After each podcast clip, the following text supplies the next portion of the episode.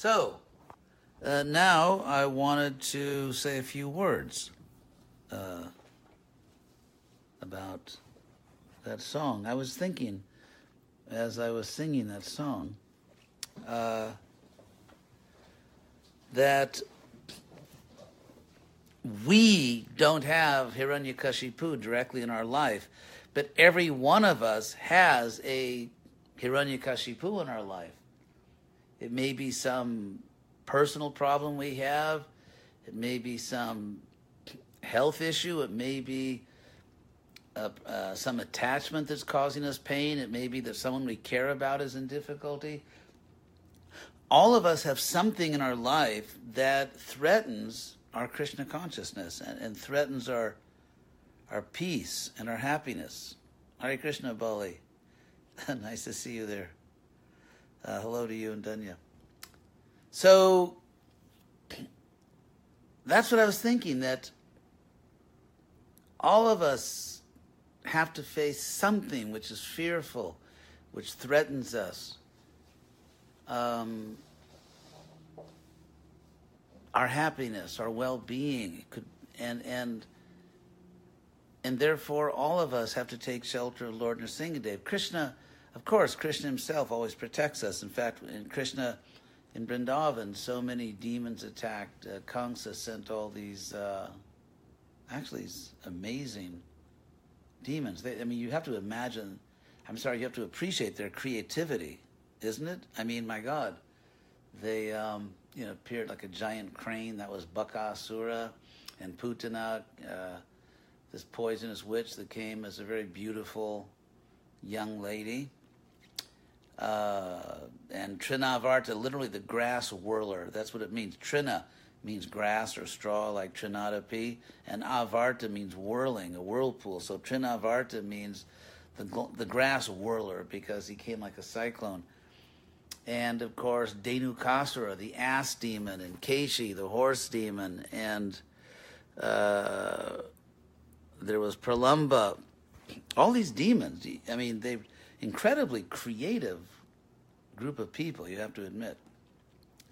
But they attacked Krishna, and they attacked Vrindavan, and um, and Krishna saved them. And yet Krishna does many pastimes. Krishna has, of course, his amazing romantic pastimes, his chivalrous pastimes. He does so many things.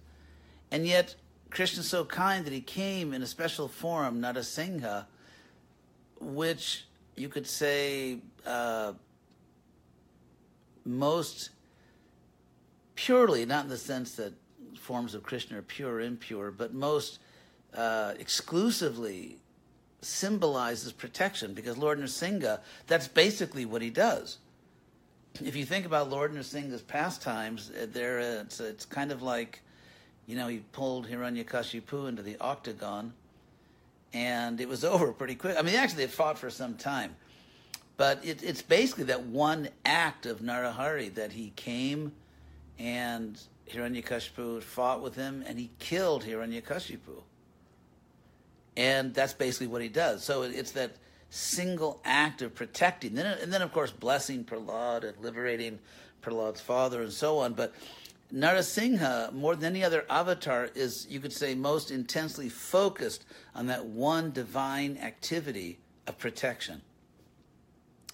And uh, therefore, we pray to Lord Nrsimha. There's also a Nrsimha Kavacha, that sort of that body armor uh, of consisting of Lord Nrsimha's names and glories and so on. So anyway, uh, I'm not going to give a long class, which is, uh, well, should be a relief for people that have trouble with long classes. But um, that's basically the message, that um, Krishna is present in his name. We sing, of course, Hare Krishna. We chant these uh, prayers to Prabhupada, Nama Om and Namaste and so on. And uh, all knowledge is there. Just like the prayer to Prabhupada that he wrote, Namaste Saraswati Devi. Prabhupada, in the Pranam Mantra he wrote, he offers, first he identifies himself as a servant of his guru, Saraswati, servant of Bhaktisiddhanta Saraswati, and uh, Gauravani Pracharine, that he's preaching the message of Lord Chaitanya. and saving the Western countries. So if we enter into these mantras when we do kirtan, we can really directly experience everything that we're singing, everything, all these words contain the reality of their own meaning, so that whatever mantra you chant, whether it's Prabhupada's Pranam mantras, the Panchatattva mantra, the Maha mantra, prayers of Lord Narasimha, whatever mantra you chant, you can actually enter into that world. You can see Lord Narasimhadev.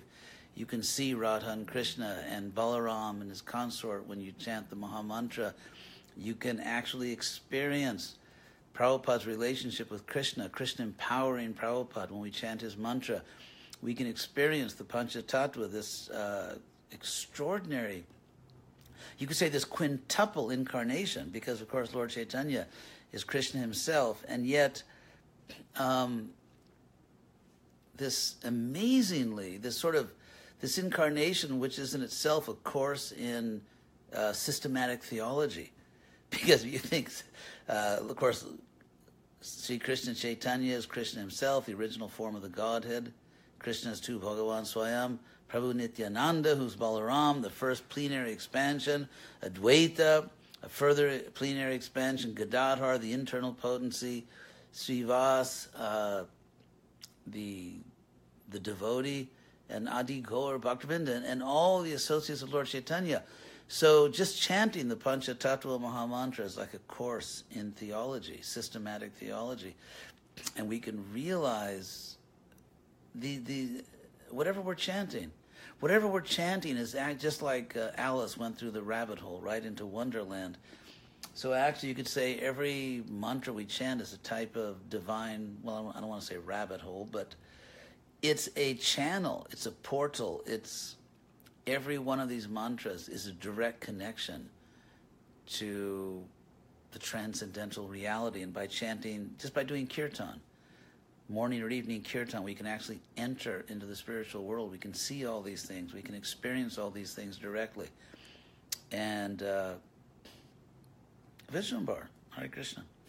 So anyway, thank you all very much. Thanks for watching. Um, it's uh, I finally got an iPhone about four months ago.